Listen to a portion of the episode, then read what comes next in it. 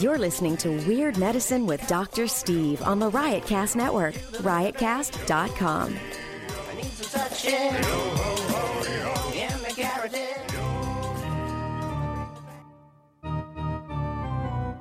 I've got diphtheria crushing my esophagus. I've got Ebola virus dripping from my nose. I've got the leprosy of the heart valves, exacerbating my inevitable woes. I want to take my brain out and blast it with the wave, an ultrasonic, echographic, and a pulsating shave. I want a magic pill for my ailments, the health equivalent to Citizen Kane. And if I don't get it now in the tablet, I think I'm doomed and I'll have to go insane. I want a requiem for my disease. So I'm paging Doctor Steve. Doctor Steve. It's Weird Medicine, the first and still only uncensored medical show in the history of broadcast radio, now a podcast. I'm Doctor Steve, and this is a show for people who would never listen to a medical show on the radio or the internet. You've got a question you're embarrassed to take your uh, to your regular medical provider, or if you can't find an answer anywhere else, give us a call at three four seven, seven six six, four three two three. That's three four seven, P O O H E A D. Most importantly, we are not your medical providers. Take everything you hear with a grain of salt.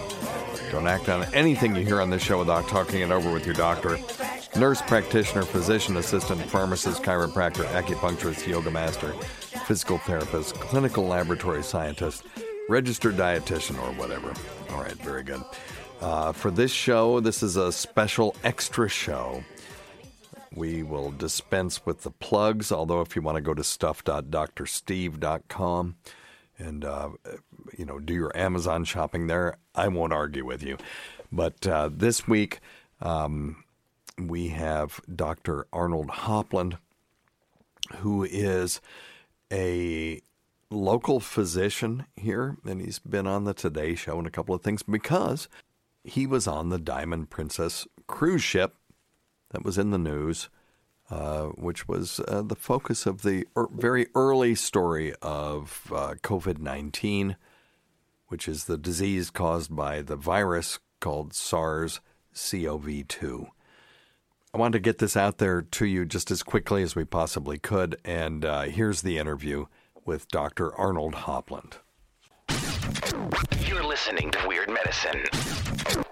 I have the pleasure of having uh, Doctor Arnold Hopland, who's Our, our our lives have crossed sort of peripherally in the past. He's in general practice in East Tennessee and uh, carries the distinction of being one of the uh, folk that was uh, on the Diamond Princess um, cruise ship when the uh, covid nineteen or uh, uh, uh, outbreak uh, started.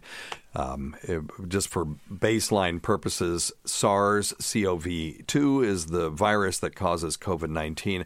Doctor Hopland, how did this start? You're at, you're on vacation, and you're enjoying yourself, and the next thing you know, you're uh, embroiled in uh, sort of a catastrophe that uh, resulted in you being on this ship for six weeks instead of, what, one week, two weeks, whatever. Yeah, Tell it, twelve days. Give yeah. us the Reader's Digest story of what happened. Well, uh, we embarked on a cruise that was going to leave Yokohama, Japan, uh, going on to uh, Kawa, Kawasaki, and then and then uh, and uh, Hong Kong, Vietnam, a couple of ports in Vietnam, wow. back to Taiwan. Very exotic uh, cruise. And then uh, uh, uh, back to Japan. Well, the cruise was completed in the normal manner of cruises, and we had our luggage in the hallway with tags on it, ready to leave the ship in Yokohama Harbor after the cruise was over. And the captain announced our Disembarking, uh, disembarkment will be uh, delayed twenty-four hours while the Japanese health authorities inspect the ship. Okay. So, that so at this day, point, you don't know anything's going on. We had no message other than figured maybe they're going to go and see if there were some cockroaches in the kitchen or sure, something. Sure, sure, of course. And uh, so we spent that day uh, wandering around the ship, uh, uh, playing some card games and... Uh, And, of course, hanging out at the buffet a good part of the time. Of course. And after dinner, at the regular dinner hour, we went to our regular regular dinner seating, and we were asked to go to our cabins. when we got in our cabins, the announcement was made, the ship has been placed under quarantine and you must stay in your cabin for the next two weeks. However, we're going to open up the Wi-Fi for everyone, no charge. Okay. Oh. And the ship phones can be used free of charge. That's you need some to call home and uh, tell people you're not going to make it home. Okay. Uh, as soon as they made that announcement, I thought, we have a problem uh, because this ship clearly is not designed as a quarantine facility. Right. Uh, there's no way to have a red zone to keep some people sh- secure, uh, a yellow zone for suspicious uh, contacts, and, uh, and a green zone for the safety. There was no possibility of separating. Everybody was in one zone. So it was not going to be a quarantine. The Japanese said they did not have the capacity to to um, handle so many uh, people. There were about four thousand, four thousand two hundred people roughly on the boat. So my initial thought was they'll have a sh- short delay while they prepare for some shore facilities for quarantine. Mm-hmm. I assumed that the U S Embassy would immediately jump on the fact that we had almost four hundred Americans on board, and we have a thousand military beds right there in Tokyo. Right.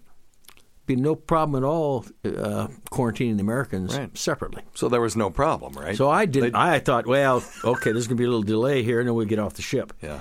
But meanwhile, of course, uh, we had canceled our airline reservation on the fourth of February and uh, rebooked for the fifth.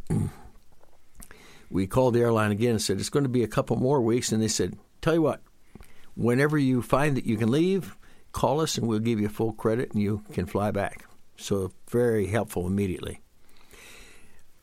Um, because the Wi-Fi was operational, I was able to uh, email the embassy.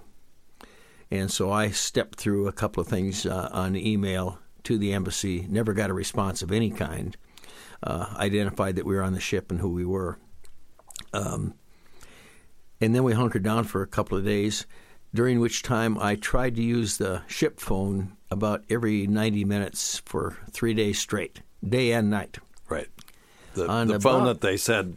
About the third or fourth day, yeah. after forty, uh, four thousand two hundred people had uh, gotten done talking to right, their right, friends right. and relatives. In the middle of the night, I about three in the morning, I dialed... Uh, My son, uh, I think it was, it was Steve, who happened to be down in Florida at the moment.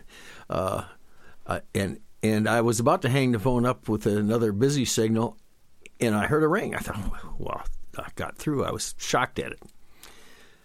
I told Steve, I said, Steve, you got to activate my cell phone. I haven't got international calling. He said, I'll get Dewey to do that, and the phone went dead. Apparently they were, they were cutting the calls to Uh, sixty seconds or something. Okay.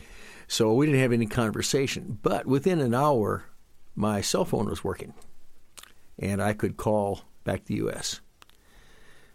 At that point, it was still daytime. It was beginning late in the day by the time I realized that had happened. In late in the day here in uh, Tennessee. We were fourteen hours ahead of Tennessee and Tokyo. So I was already... could tell you what was going to happen the next day when I called you.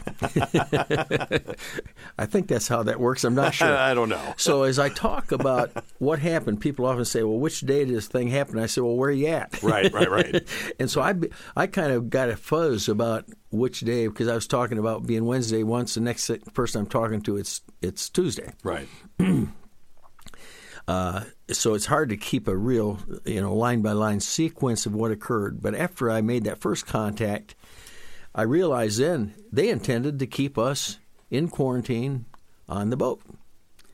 And the all of the communication we got was through the ship's um, paper that they send out every day saying that, you know, the U S Uh, uh, C D C has recommended that, that uh, U S citizens follow the um, dictates of the Japanese health authorities. Okay. When it became apparent that they intended to leave us on the ship, I got uh, I got through to my son, Kenny Hopland, who's also a, a physician in Elizabethton, and told him the situation. And he immediately saw the same problem I did. This this can't possibly work. We need to get off that boat and get into a quarantine. And my suggestion is that we be treated exactly like those in Wuhan. By the third day, I think we were up to seventy or eighty people out of four thousand yeah. infected. And it was clearly increasing every day. Okay. So uh, um, I said, we need to be treated like the folk in Wuhan. We need a rescue flight, and then we need to go into quarantine. And those people who are positive need to be treated appropriately, and those who are not need to be quarantined until sure that they're not carrying the virus. So when you say the ship wasn't appropriate for quarantine, for a lot of people, they think just keep everybody on there and keep them offshore so that they're not, to them, that is quarantine. Tell us what you mean by this ship wasn't appropriate. This wasn't the right way to quarantine people. Well, uh, it, it seems technical, but it's not, that uh, you have to you have to separate groups of people. Mm-hmm. Uh, people who are infected need to be separated from people who might be infected, right. Otherwise, or close contacts, eventually. And they need to be separated from folk who clearly are not infected. Okay. And so in order to get that group, number one, is we had been on a twelve-day um, uh, cruise, and an individual who had been on the ship, uh, it departed in Hong Kong, and that was on day five, I think, and was found five or six days later to have the COVID nineteen virus. Okay. So we had been exposed for the whole two weeks. Right. Uh, at that time, I didn't know the rate of infection. I have since talked to virologists to say that the average person infected will probably infect a minimum of four people, maybe as high as seven. That's almost hard to believe because smallpox is a factor of two. Right. Measles is a factor of two, and those are highly contagious right. diseases. And we talk about smallpox on this show all the time. And they have geometric.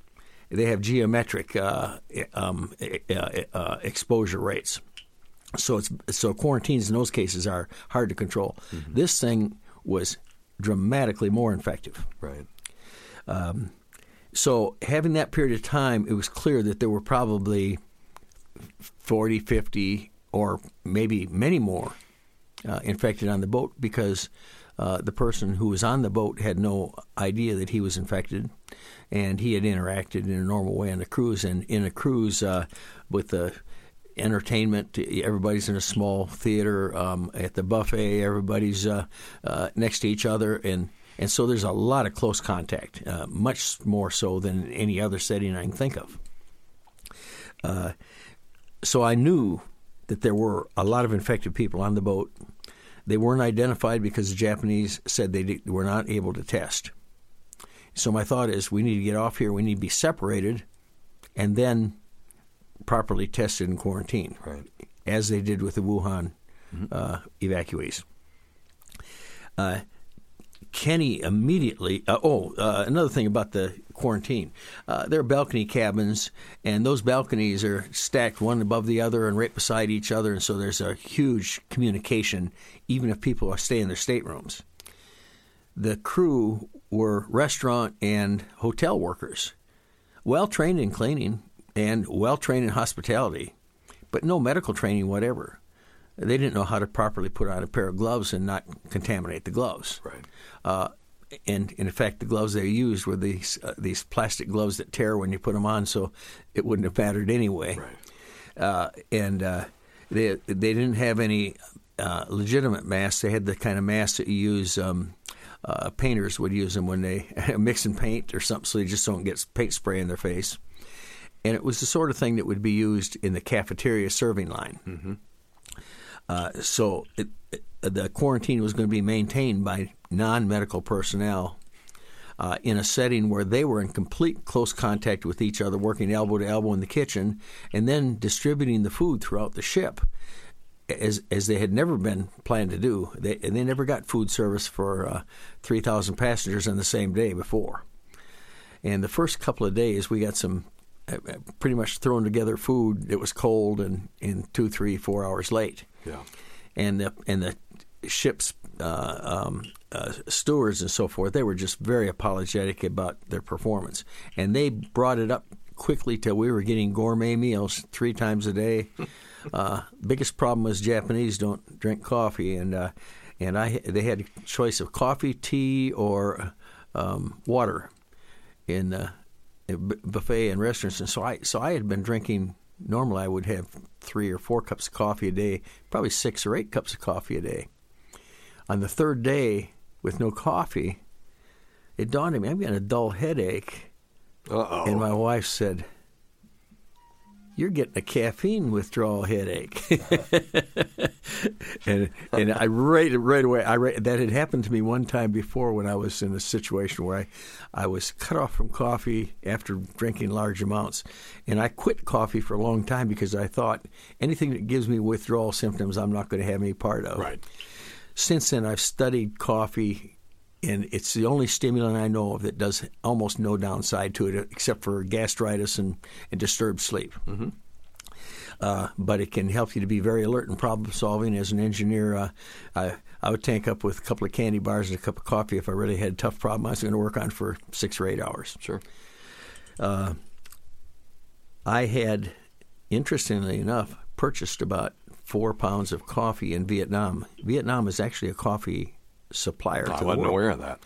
And I own a small coffee shop in in uh, Johnson City called Open Doors, uh, run by Michael Marion, and uh, and he is an expert. He asked me to get some Vietnamese coffee for him because I bought the four pounds. That was a lot bigger. Most people bought a half a pound or small little bag. Uh, they threw in a little device for cook uh, for. brewing single cups of coffee, which amounted to, it looked like be like a small tin cup with uh, tiny holes in the bottom of it. Mm-hmm. You put your coffee in, and then you pour the boiling water, which is normally used for tea, over it, and you could brew a cup of coffee. Sure. My wife reminded me of that, and we dug around our luggage, and sure enough, there it was. And so now I could make coffee. And it was very good coffee. Very good. And my headache was instantly, but the first uh, first cup, I had no idea how much coffee to put in this thing. And so I thought it might take a, quite a bit. And I made uh, about twelve to fourteen ounces of a uh, thick syrup that would make uh, uh, espresso at uh, Uh, at Starbucks seemed quite mild. Okay. okay. That was the cure for that. Believe me, that yeah. was the cure for my headache, and I didn't I didn't get shaky or, or tachycardia, but uh, yeah. but it did the job. And my wife tasted it and said that she would rather eat raw coffee grounds than drink any of that stuff. so, so we anyway. solved the coffee problem. Right. But that was a big deal. Yeah, sure. A lot of people didn't have that. There were some people who had a worse problem than me. They had an inside cabin. Mine had a porthole, so I had some light. Yeah. Probably the safest place on the boat, actually, because the the cabins that had balconies were in con- communication with the cabins next to each other. There were almost no isolation. Mm-hmm. So I was isolated somewhat, except that ten times a day or thereabouts the door was opened while one of the sh- ship's crew brought me something uh, uh, and or, or had to talk to me about something or another. So there was no quarantine in effect. Um, uh, Kenny was able to, uh, that's my son uh, that I called, was able to get a hold of Doctor Phil Roe, who is a personal friend, physician. He's a congressman. In, and a congressman. Uh, in the state of Tennessee. Yeah. And here in the first district in Tennessee. So uh, he got Phil, and Phil immediately saw the problem as, as I did and as Kenny did. It, I mean, it, it struck me this uh, that a fourth grader with any kind of training at all would have recognized it. And within a day, Doctor Kedlack was uh, on the phone with Phil and I, and we talked briefly about the quarantine situation. Uh, I think at that time I told him we were in a petri dish just waiting to get infected, yeah. and we needed a rescue. Uh, Doctor Kedlack said, "I'm going to text you a phone number and uh, and I'm going to uh, uh, and I'll text you the time, and I want you to call into this number. We're going to have a conference call." I think it was five, five or six in the afternoon when he said that. At about nine o'clock at night in Washington, this is the hard thing to believe. I've never seen anything in Washington move that quick. About nine o'clock that night, there was a physician representative from every significant uh, involved department: Homeland Security, N I H, C D C, um, of course uh, H H S. And, of course, Phil and uh, we were introduced to each other fairly rapidly. There were ten physicians on board. Mm-hmm. After I described my concerns, the lady in charge or from the C D C immediately tried to take charge of the call and say, we know what we're doing. We're the professionals. We have arranged with the Japanese authorities. They are in charge right now, and they're doing a great job. Everything's fine. All these cases are finding on the boat were infected prior to this quarantine, and everything's fine. Okay. And I asked her about six questions, all of which she answered with, I don't know, or I suppose. Yeah. There were nine doctors that recognized that every answer is inadequate. Uh, oh. f- f- I think it was uh, twelve hours, fourteen hours later, I got a call from Doctor Cadillac, and he said, if we send a rescue flight, do you think people will agree to uh, get on and come back to the U S? Mm-hmm. For a fourteen-day quarantine here in the U S And and I said, number one, we, we have to agree to it. Number two, we will all be infected if we stay here. Right. And and uh, so he he and I had already talked about that possibility with two or three people because of the earlier phone call, and I was quite sure that people would want to get off that boat. There were I was not the only concerned person. Um. It took about two days to get all the political handshakes done and actually get the aircraft on the ground uh, to pick everyone up. At, I think, around six o'clock at night, we got a note in our mailbox, and it says, no, pardon me, we got a email from the embassy. No direct call ever was made to any individual. On the, it's four hundred Americans on the boat, and the embassy didn't. nine hundred people working in that embassy, and they couldn't contact the people on that boat. Never did. Never did contact. I never got a contact from the embassy that wasn't directed to uh, Diamond passenger, uh, Diamond Princess passenger. Wow. And it would be boilerplate, sure, generic information, almost no information. But at any rate, it said, you must answer this email by ten o'clock tomorrow morning if you want to take the evacuation flight tomorrow night. No notice that that was even there. And somebody called me and told me there was an email waiting for me, or I wouldn't have even known that that had to be done.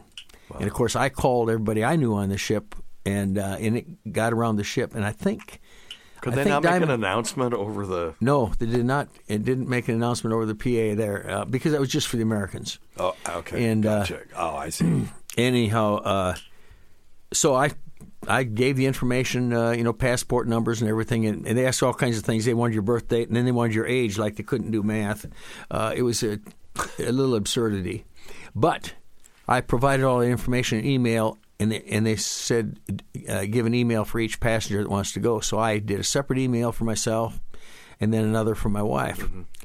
I got no response on the one that I sent for my my wife, which I did first. But when I sent mine in, I got an automated reply that says, email received. And I thought, which That's email? Yeah, yeah. wasn't wasn't specified. And so I re- resent my wife's thinking, well, I had sent the most recent one. No response to that at all. Hmm. Uh, so the communication with the embassy was pathetic. Uh, we then packed our bags. We each had two suitcases, so we had four bags. Packed everything in them except a few things we put in a in a big purse to take on the airplane. We set the bags, and oh, and the Diamond Princess did um, at that point uh, uh, send an email around saying you have been scheduled to go on the evacuation flight, and gave us luggage tags to put on, on our luggage. Do you know when what the date of this was? I, I wish I could do That's okay. this better, but I would say it was about the eighteenth. I'm looking at a it press may be release. On the twentieth. I'm looking at the press release from the C D C from February eighteenth. I think it might have been the eighteenth. Yeah, yeah. And, and the C D C uh, on that, they opposed it so strongly that they said, we don't want our name on it. Yeah. They're saying uh, to protect the health of the American public, all passengers and crew of the ship have been placed under travel restrictions, preventing them from returning to the United States for at least fourteen days after they've left the Diamond Princess. Okay, that was a later uh, okay. that that was later a later okay. one, yeah. All right. So, but at any rate, um, uh, so we put our suitcases in the hall with the tags on, and they're going to load them on the buses and put them on the appropriate planes. The planes were going, some to Travis Air Force Base and some to uh, Texas. I uh, forget which uh, Texas uh, location. Um, And Jeannie and I put our coats on, put our masks on so we could walk down the hall. They were asked to put a mask on anytime we were outside of the room, and waited for our turn to board the airplanes about eight thirty at night, something like that. We got a knock on the door and assumed that was our escort to take us out to the gangway. Mm-hmm. A gentleman who didn't speak English um, said, "Regina Hopland." And my wife answered, "This, that's me." And he said, "You can't leave. You tested positive." Oh, my goodness. So, and, of course, she broke down in tears, which was uh, unsettling. Was she uh, was she symptomatic at that point? Absolutely none. Okay. And and the, and the, and the test had been done five days earlier. Okay. Wow. so I'd been so I'd been living with an infected person for a minimum of five days, but yeah. probably for you know two weeks. Yep. Doesn't matter. Mm-hmm. And but I, my test was negative. However, I was still living with an infected person for five days after my test, so yep. who knows if I was negative at that point. Right. And a matter of fact, who knows who that got on those airplanes was or was not infected, because fourteen people, I think that was the first results we got from the test was back the day we were leaving, mm-hmm. and fourteen people that got on the buses to go to the airport were found by the time they got to the airport that they had positive tests. Th- then... A most amazing activity occurred. Uh, the buses sat on the tar- tarmac for at least three hours, maybe four hours in the middle of the night until about one in the morning, maybe longer. And there were officials outside of the buses shouting at each other. And apparently there was a war going on as to whether or not the fourteen people who were positive, they couldn't even find out where they were on the buses, uh, could be get on the airplanes. And finally they said, well, we're going to separate those out into a a um, isolation portion of the airplanes. They've and already been on a bus with all these people. Yeah, they've been sitting on the bus the whole time, et cetera. I'm gonna, and, we have sound effects on it. so... Uh, The interesting thing about that bus trip was my cousin was with us, and my cousin and her husband were on the bus. And they called me from the bus, and they said, we have ladies on this bus that are crying because they have to go to the bathroom, and when they ask what they can do, they're told to stay in their seats. Come on. And I said, if I was on that bus, I'd walk to the front of the bus, and I'd pee on the door, and if they oh, if they wanted to try to stop me, I'd pee on them. I, I just am I'm fed up with with uh, with. unthinking bureaucrats, yeah. and I, I guess that's uh, I I learned that as a child, and and I've sharpened that uh, uh, thought ever since. but uh, so they had a hard time. They were loaded onto cargo planes that were poorly equipped, and uh, uh, you know they we had right there within twenty miles of of Tokyo, we probably had thirty. Uh, planes that, that would haul the whole crew, you know, C five yeah, sure. uh, uh, uh, cargo planes. But but these were some charter aircraft, and they were they were very tight. So the flight back to the U S, they didn't have any overhead bins to put their luggage in. They didn't have uh, uh, the seats were very tightly packed, um, and uh, and and there was no food on board for the fourteen-hour flight. Mm-hmm. All. Mm-hmm. All rather uh, awkward. But they escaped. Yes. And it was a victory. You're right. I assumed that they were going to turn around and come right back. And those people who were not, were able to travel, I think there were two of the Americans at, at that point who were quite sick. And everyone else, most of them were all asymptomatic. Mm-hmm. And there were many like myself whose partner was in, uh, found to be positive and chose to stay with their partner. Had I not chosen that, my wife didn't have a phone that was enabled for international calls. She didn't even know how to really use the um, cell phone. And so we immediately got her phone activated and practiced texting, uh, FaceTime, uh, loaded a, a translation program, and tried to get her prepared to be possibly isolated. And also a tracking program so I could find out where she was. Mm-hmm. And... Uh, And so we spent the next sixteen hours doing that. Meantime, we shut our cabin door, went back, went to sleep that night, and um, waited. And I thought, well, perhaps they're just going to leave us on the boat until we get the second flight here and take us off. I assumed that. Yeah. Uh, what I didn't know is there was a war in Washington in which the C D C blocked the second flight to take the rest of the Americans home.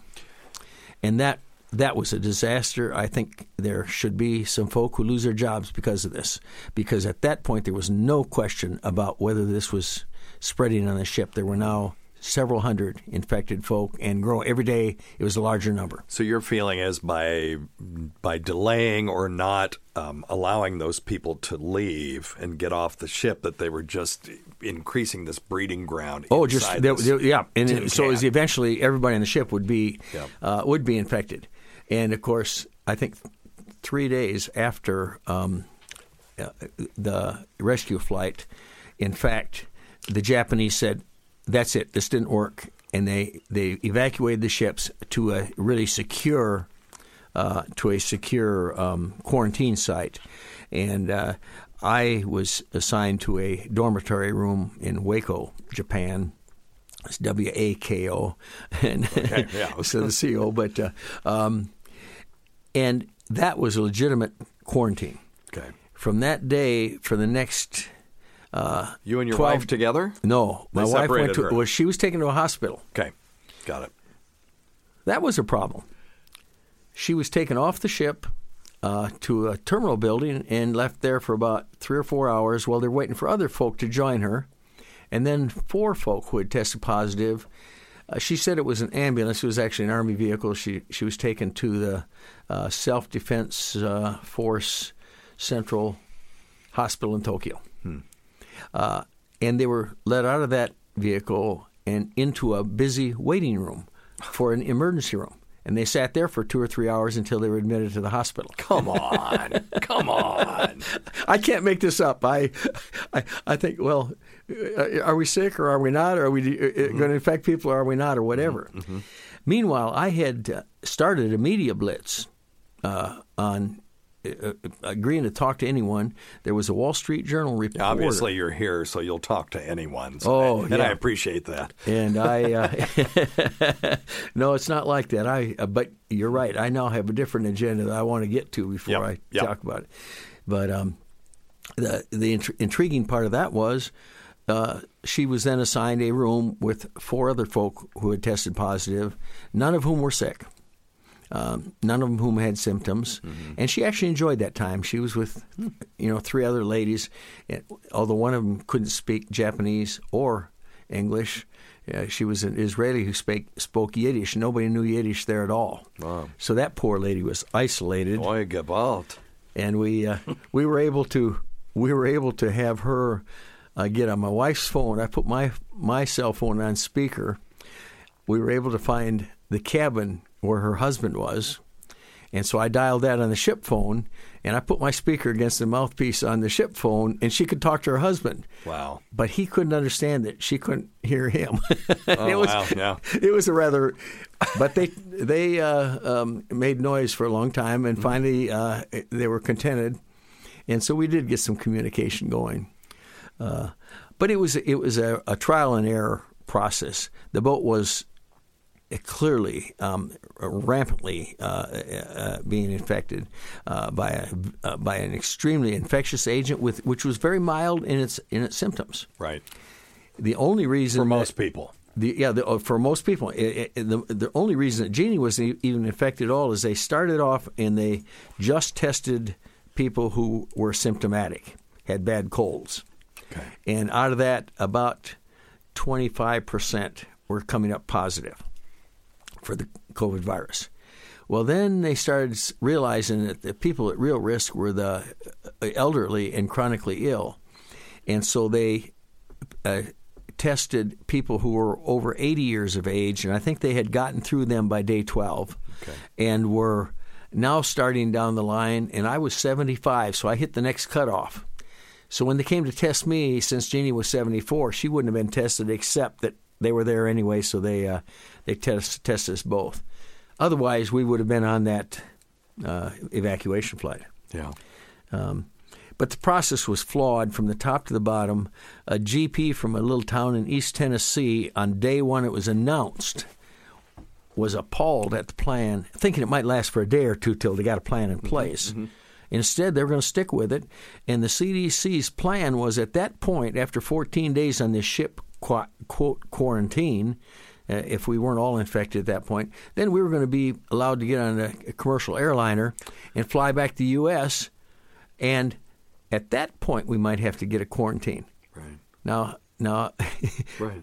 I, I, I, I, I, I, I'm not quite sure. I'm not quite sure what that plan was, but it would have been a disaster, mm-hmm. and that was what I described in my con- conversation with, uh, with on, in the, on the phone call. Yeah. Today's episode is brought to you by Angie. Angie has made it easier than ever to connect with skilled professionals to get all your jobs done well. Let me tell you, there's the version of it where you try to do something at home, and then there's a version of it where you have someone help you, you watch them do it the right way, and you go, thank God I didn't try to do that myself. I have fully done things around the home that I think look good, and then a bang in the night, and I wake up to a shelf collapsing, a painting falling off the wall. Like it, I've I've seen it all go south. I own a home, and I can tell you, I know how much work it can take. Whether it's everyday maintenance and repairs or making dream projects a reality, it can be hard just to know where to start. But now all you need to do is Angie that and find a skilled local pro who will deliver the quality and expertise you need.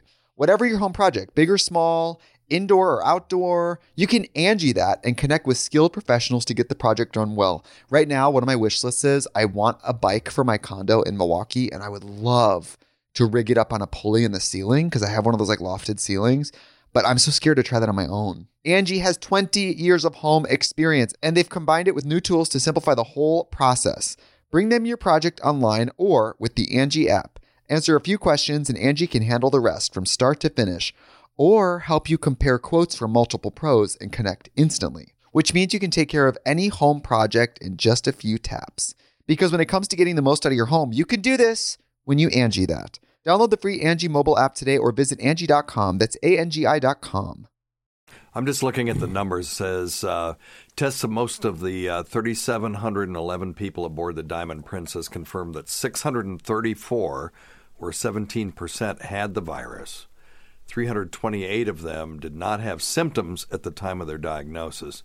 And of those with symptoms, the fatality ratio was one point nine percent. Uh, of all infected, that ratio was zero point nine one percent. Uh, those seventy and older were most vulnerable, with an overall fatality ratio of about seven point three percent. Now, this is different than the numbers we keep hearing, you know, three percent, six percent, fifteen percent, whatever.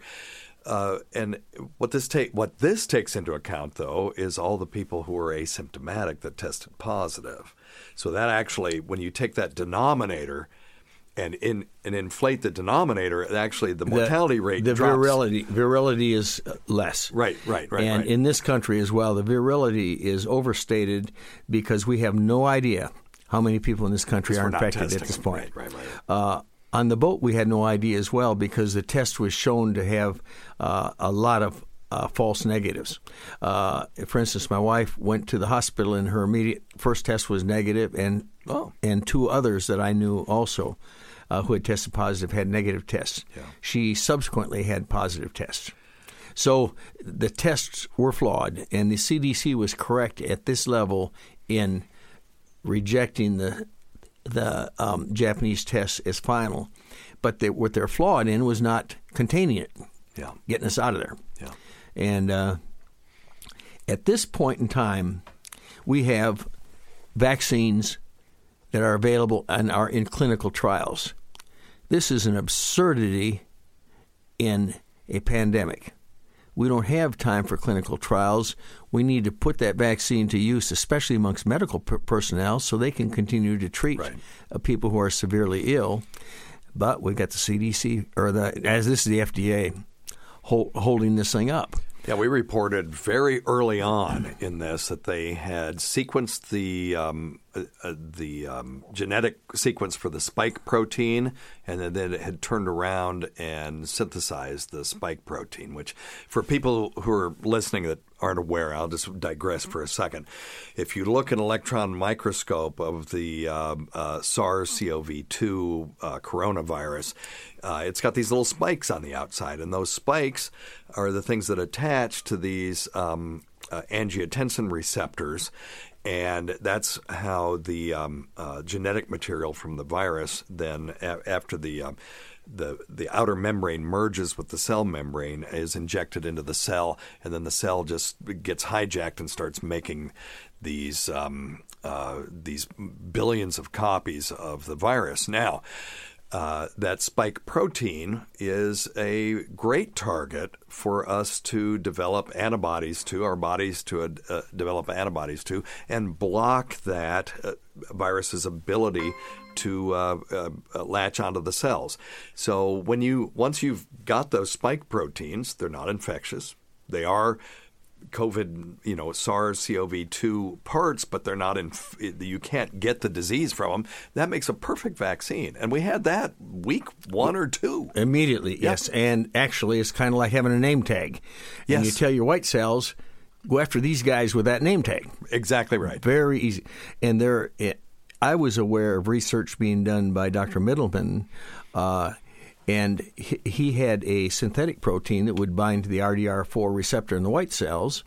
And if you attach any particular um, biologic identity, it can become a vaccine. There you go. Uh, a year and a half ago, he was approached by the military regarding the possible use for anthrax and smallpox.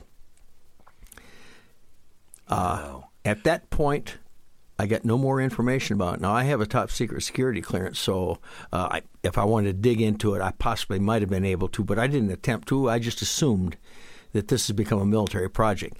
Well, now with the COVID virus, I thought we need to break that out. And so I contacted our top military advisor, um, which help I got from uh, uh, former Ambassador Haggerty, and again, Phil Roe and and Doctor Uh, Cadillac. These these are some heroes in this story. Mm-hmm. And uh, when I told him that I thought this was a military project, what could he do? He is the guy that coordinates the Japanese Defense Forces and the U S Armed Forces in a threat from North Korea. And he had direct access to the White House. Within an hour, I was talking to uh, the group in the White House that was... Uh, um, Uh, that was uh, um, set up to study this uh, under under uh, Vice President Pence, and uh, and that that group, Doctor Middleman's group, was able to present their data on uh, quickly developing a vaccine. Mm-hmm. The problem is that uh, Doctor Middleman had long ago run out of cash, and his his his research has stalled, and. Uh, And it takes a billion dollars to bring a drug to market, and he had ten million dollars, which he blew through like a uh, like a kid in a candy store. Right. And uh, so we had potential vaccines on the on the market. We had an Israeli vaccine that had been developed for chicken right.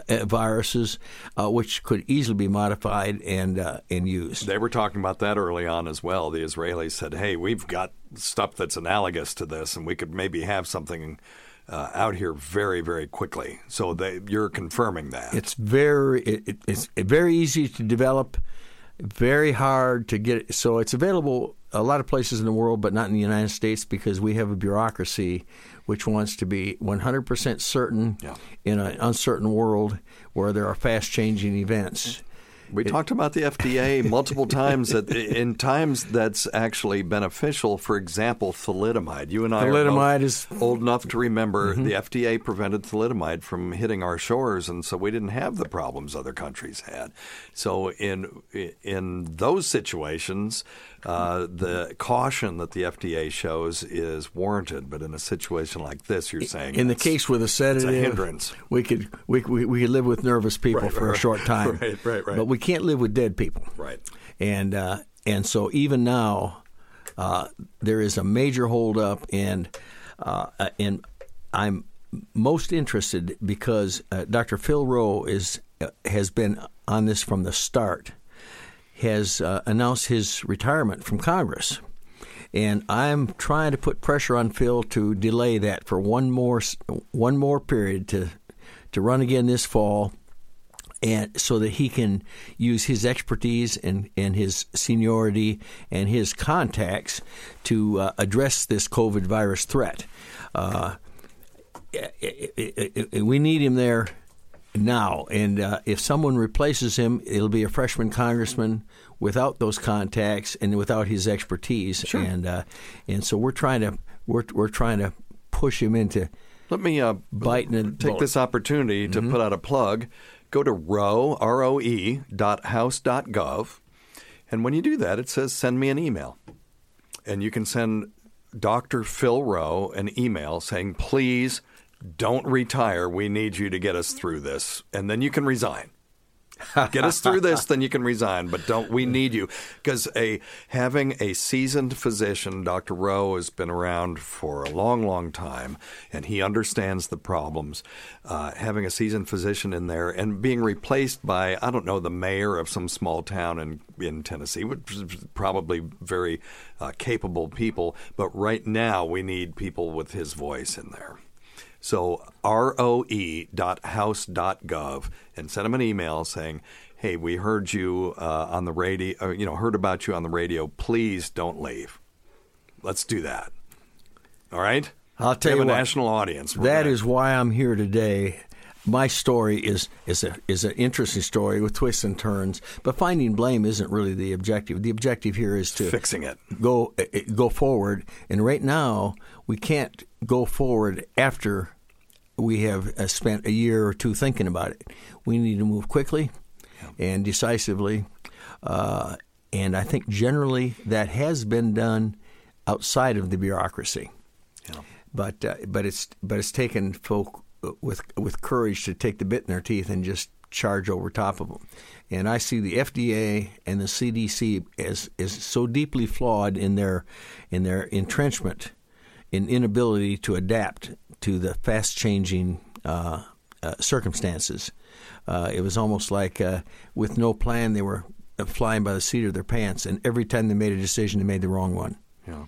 Uh, I was very frustrated.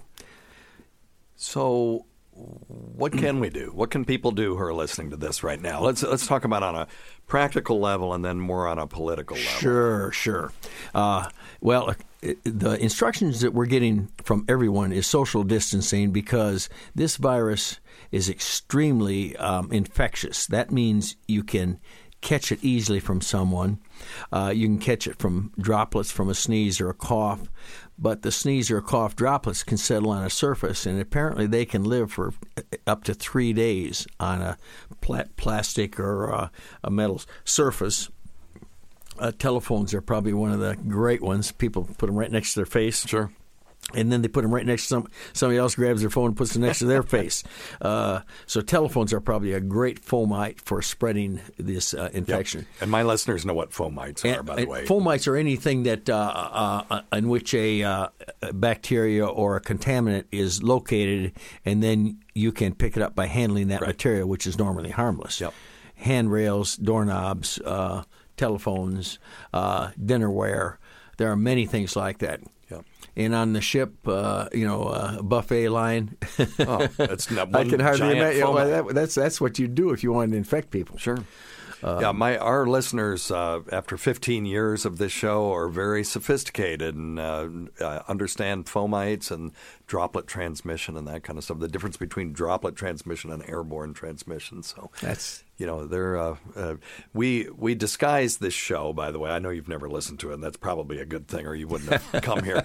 But uh, we disguise this show as uh, light comedy, but we give excellent, uh, I think. Uh, Uh, medical information and teach critical thinking as, as well. Or uh, I don't, teach isn't the right word, but uh, advocate critical thinking. But anyway, so so social distancing. Uh, so social distancing is critical. Uh, if you're going to get in contact with someone who's got the virus and you don't know who it is, a good way to do that would be to get into a large crowd so you got a good a good choice of people to get you infected. Right. And so stay out of large crowds. Um, uh, I, I've been able to uh, encourage our church, which has a fairly large uh, congregation, uh, to stop holding services, but to have their services live streamed. Yep. Uh, and a lot of churches are doing that same thing. In other churches, at least uh, get, getting people to stop hugging and kissing each other in the hallways. Yep. and, uh, and and even handshaking. Uh, I understand that uh, a fist bump will uh, transmit about ten percent as much bacteria as a handshake. How about we just don't touch each other? And, you know, this, the whole handshake came from ancient Greece. I have no weapon. That's right. They, I have no weapon. Let's shake hands. If we touch hands, then there's a, you uh, can confirm I don't have a weapon. In twenty twenty, we can throw that one away. It is interesting, though, that this this started in a place where people don't shake hands, but I do understand. Uh, I mean, uh, uh, you know, because I've always advocated the bow. Let's just bow to each other or wave or just say hello, and we don't have to do anything else. But it's so ingrained in our culture to shake hands or to touch each other or to hug. Uh, you know, in Europe, they do the double cheek kiss. Stop it. Let's just stop that. But anyway, so yes. Interestingly enough, as an E R physician, I would fire a doctor working for me if he didn't touch the patient. I know. And uh, there's a reason for that. It was not because the patient was reassured. It was because the doctor then saw that patient as a person rather than as a oh, as an illness or as a problem. Yes. And uh, and it changes your attitude. And so touch is a very interesting thing, but it ought to be kept between people who uh, really wish to uh, uh, make a more intimate communication than than just acknowledging each other. Yeah. I like to say that all human communication, ninety percent of it is simply this. Uh, they talk about the weather, they talk about clothing, they talk about sports, they talk about most anything, but all it's communicating is, I acknowledge your presence, I mean you no harm. Yeah. There's nothing else. You can do that with a nod and a and a and a, and a direct uh, a direct eye contact. Uh, that's why in New York, uh, when people pass on the street, they don't look at each other because they don't want to. What they, what they really want to say is, pay your cab fare or uh, get out of my way. I'm in a hurry. and so and so they're not communicating the message, the common message between uh, people who meet in yeah. a casual situation. I do have friends from the city that when they come here, they say, everyone's so friendly. They're so friendly. But really what it is is we're just willing to look each other in the eye and acknowledge each other. That's what they're reacting to. Why, of course. And, you know, the interesting thing is I'd never been called honey by anyone but my wife until I got to Tennessee, and and, and, and waitresses and uh, and uh, casual acquaintances uh, addressed me in that way, and I and I, I would blush a little, you know. And yeah. I'm getting over that. I call everybody honey and sweetheart. If I ever moved out of this area, I would be uh, targeted as some sort of uh, some fossil. Of, but yeah, some kind of a dirty old man. Yeah, or, yeah, ch- yeah, that too. Chasing that the young too, ladies. Right. Well, uh, I think the key is here. What we need to do is, number one, the bureaucracy needs to drop business as usual. This is not business as usual. We're going to have an economic effect that's going to drastically impact our um, our country. We need to address those issues, and I think they're being uh, attempted to be addressed. Whether it's going to be effective or not is hard to know. Yeah. But folk that own stocks, don't sell your stocks when they're down. God, By no. George, buy them buy now. Buy now. It's time to buy. Because when it comes back, it'll come back so fast you'll not get on board. If you've, uh, for our listeners, if you've ever heard of the Roaring Twenties, that came after the pandemic of nineteen eighteen. And, and uh, you know, the stock market, uh, t- every time we've had one of these, the market takes a dip, and then it always comes roaring back. Because fundamentally, there's nothing wrong with the economy. It's uh, fear, but also there are people on uh, certain levels being affected. I just I just gave a waitress at um, a local restaurant a one hundred percent tip because people are not going to the restaurant anymore, and they are suffering. You know, she wasn't sure how she was going to pay her rent because she's not making the money, and they're sending people home and those kinds of things. And, um, you know, uh, there will be those kinds of uh, effects on people. It will get better, but it's going to be difficult for a while.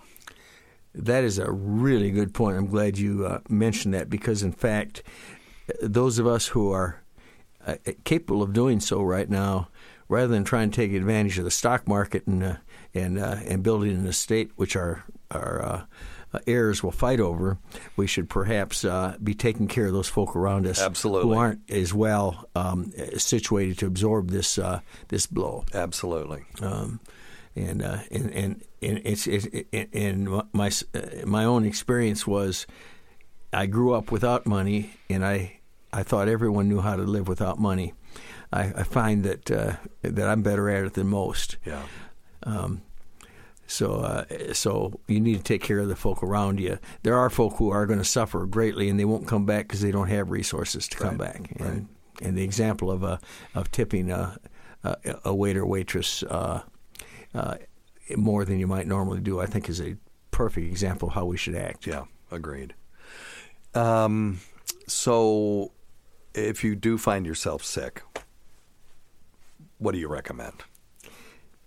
Right now, we don't have enough testing available to, to test. There are commercial tests now. And just uh, came out, but they're they're, they're still yep. not widely available. Yep. And uh, and so the, the real key is that LabCorp says anyone can order the test right now. Any physician can order it, or any provider. We, I'm just telling you what they're saying, and that's and, and that's what I hear as well. Except that we're not able to do that, and we try. And uh, the second thing is we need to protect our own employees, because uh, always if you're going to help others, you first have to stay healthy yourself. Right. And uh, and we have an obligation to our employees as well as our patients. And literally, if if we don't make some quick progress on identifying how to safely handle this thing, we may have to shut down the largest Blue Care clinic in the, I think in the whole state of Tennessee. Wow. Uh, and uh, and that's and that just doesn't need to happen, because it'll only happen because of slow regulator um, or regulator interference.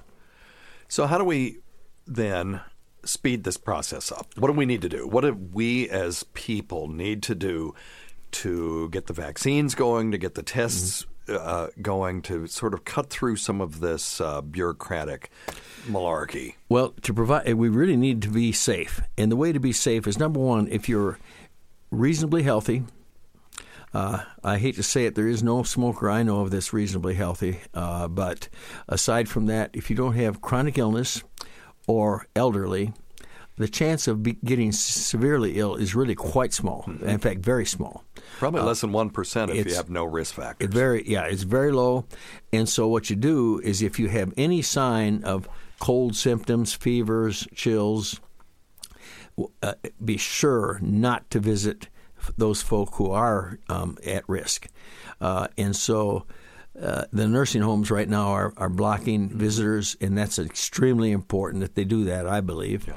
Um, avoiding uh, crowds in which you might uh, spread your infection to others should you be infected. But mostly is, if you think you're infected, rather than panic and worry, uh, it's probably going to be a mild illness, very much like the kind of winter colds many have suffered from. Many of those colds are coronaviruses, which are cousins to this virus. Right. And uh, and so the key is stay home, don't don't socialize so you don't spread the illness, and call a physician to see if they can order a test for you, but it's it it's problematic whether or not that will be uh, available for a little while. And uh, and by all means, don't put other people at risk, and especially those vulnerable people that we, we all have in our social list. If you're going to present to the emergency room, for example, call them ahead and say, "Hey, I, I you know I'm pre- I'm coming, and I think this is what's going on," so that they can be ready out there with a mask to put on you. Because mm-hmm. the people who should be wearing masks are the people who are sick. Yes. And uh, that helps to prevent uh, the spreading of droplets. Um, we've also talked on this show, and uh, be interested in your take on it. Uh, for those people that can't stop touching their stupid faces with their fingers, a mask for them is actually quite keeps effective. Their hands off their face. Keeps yeah, they their... ought to put a put a ball cap on as but, well. Keep yeah, their... sure. And it can be any for those people. It can be any kind of mask, a surgical mask. You don't need to steal the N ninety-five mask mm-hmm. from the hospital. Uh, if you're one of those people can't keep your fingers out of your face, any kind of mask will do. A painter's mask, you can wrap a, a T-shirt around your face. uh, that that is uh, precisely true, because to avoid infecting yourself, every time you touch a surface that someone else may have touched any time within the last three days, yep. yeah. uh, you need to wash your hands. You need to not rinse your hands in cold water. You need to use soap and water and stand there and sing Happy Birthday four times, uh, about thirty to forty seconds worth at least. And if you and and hand sanitizer is the next best. It's not the best. It's the next best. Right. Soap is the best. The soap and water and a reasonable scrub. But if every time you touch a surface, someone else may have touched in the last three days, my word, your hands will be uh, uh, uh, you won't have any fingerprints left. Yeah. Uh, but uh, but wash your hands frequently. Keep them out of your face. That's for your own safety. For the safety of the others, if you sneeze or cough, cough into your into your arm. A handkerchief isn't the best thing because you handle it with your hands again, and then you touch things with your hands. Right. Um, but try not to leave potential germs around for other people to contact, especially in the form of a, a cough or a sneeze, which can settle on surfaces, and stay viable. Uh, I understand that uh, tests have shown this virus can be viable up to three days in a droplet form. Yeah. on a I've on seen a under surface. Special circumstances nine days, but three is probably mm-hmm. the, the most common on things like plastic and uh, metal that doesn't uh, reach a certain temperature. Cell phones are cell phones are beauties. Uh, computer keyboards are other beauties. Oh, yeah. If you're at a shared uh, computer, uh, you can't clean that computer. So when you're done with the computer, don't don't rub your nose. Uh, wash your hands. Right. Very good. Anything else you've got to tell us before we uh, close out for the day? All I can say is the the folk in the time, Diamond Princess were assigned an impossible task by bureaucrats in the Japanese health ministry who were not physicians. Japanese physicians were appalled at it. Yeah. When the uh, when they evacuated the ship, finally, our C D C said, "We're going to make you take another fourteen days of of uh, uh, uh, quarantine." From the day you left the ship, my my, my quarantine was reset three times. Wow! Uh, and uh, and so they admitted that it was a failure late, but still never really admitted that. They just uh, it, it, it's it, it, it's a frustration to me that they didn't move quickly. They didn't see the facts in front of them. When they saw the facts, they pretended that they weren't real. Yeah. Uh, and uh, and I think we need to demand more of. of our public uh, uh, uh, bureaucratic servants. So write your congressman and demand uh, quicker action on these things. Would that uh, be something you would recommend? That would be, and it has to be a knowledgeable congressman, because most congressmen, unfortunately, even our president, was taking his marching orders from the C D C, who stated, "We are the experts. We know how to handle this. Trust us." Yeah. Whenever somebody says, "Trust me, trust me, trust me," by the time they said it the third time, I, I, I put my earplugs in and don't even listen to what they're saying, because I know they don't know what they're talking about. Well, all right, my friend. Well, I'm glad you're back. I'm glad that you are safe. I'm glad your wife's okay. And uh, thank you so much for coming in. I think this is going to be um, um, uh, an ongoing issue, and I think the things that you've said today are going to be helpful to a lot of people. So thank well, you so much. I appreciate it. Doctor Uh, Arnold Hopland, general practice in East Tennessee, and going to be uh, pretty much on a national, uh, a national um Um, what's the word I'm looking for? Scale. Speaking, yeah. Platform or speaking Platform, for. Thank you. Pretty soon you've got a book coming out as well. Uh, yes. Uh, it, it, the intent of the book initially was I hoped I'd get out fast enough so it could be affect policy. Yeah. Events are un, un, uh, unfolding so rapidly, by the time the book is published, it's going to be a historical novel, not a, uh, not yeah. a, uh, directly relevant. Yeah. But it'll be interesting to see what happened, and as we evaluate what went wrong, we can maybe do some proactive uh, uh, planning.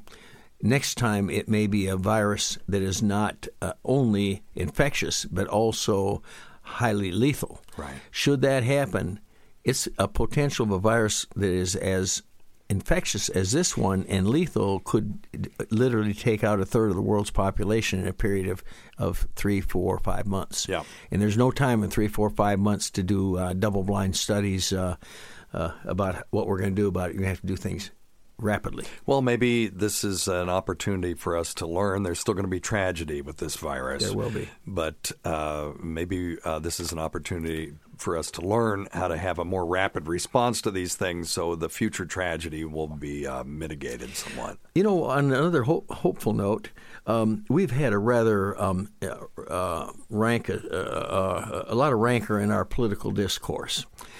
And there's nothing that can turn enemies into friends as much as having a common enemy. Yeah.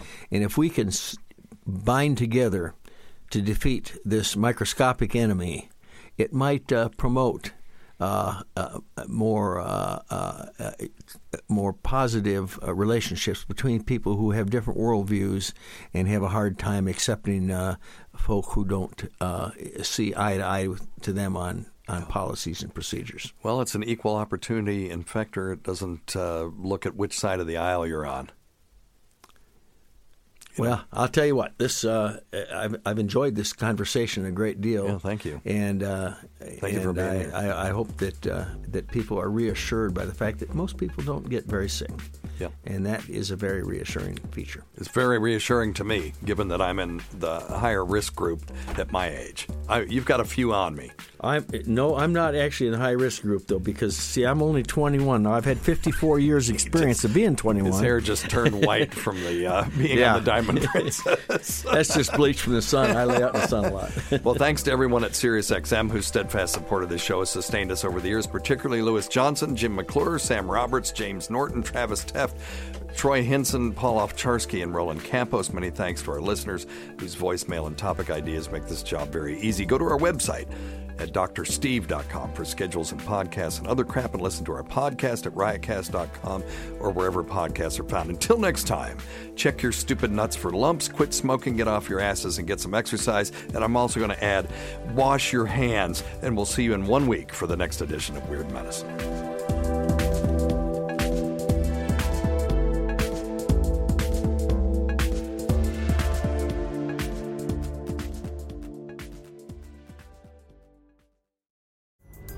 Pulling up to Mickey D's just for drinks? Oh yeah, that's me. Nothing extra, just perfection and a straw. Coming in hot for the coldest cups on the block. Because there are drinks.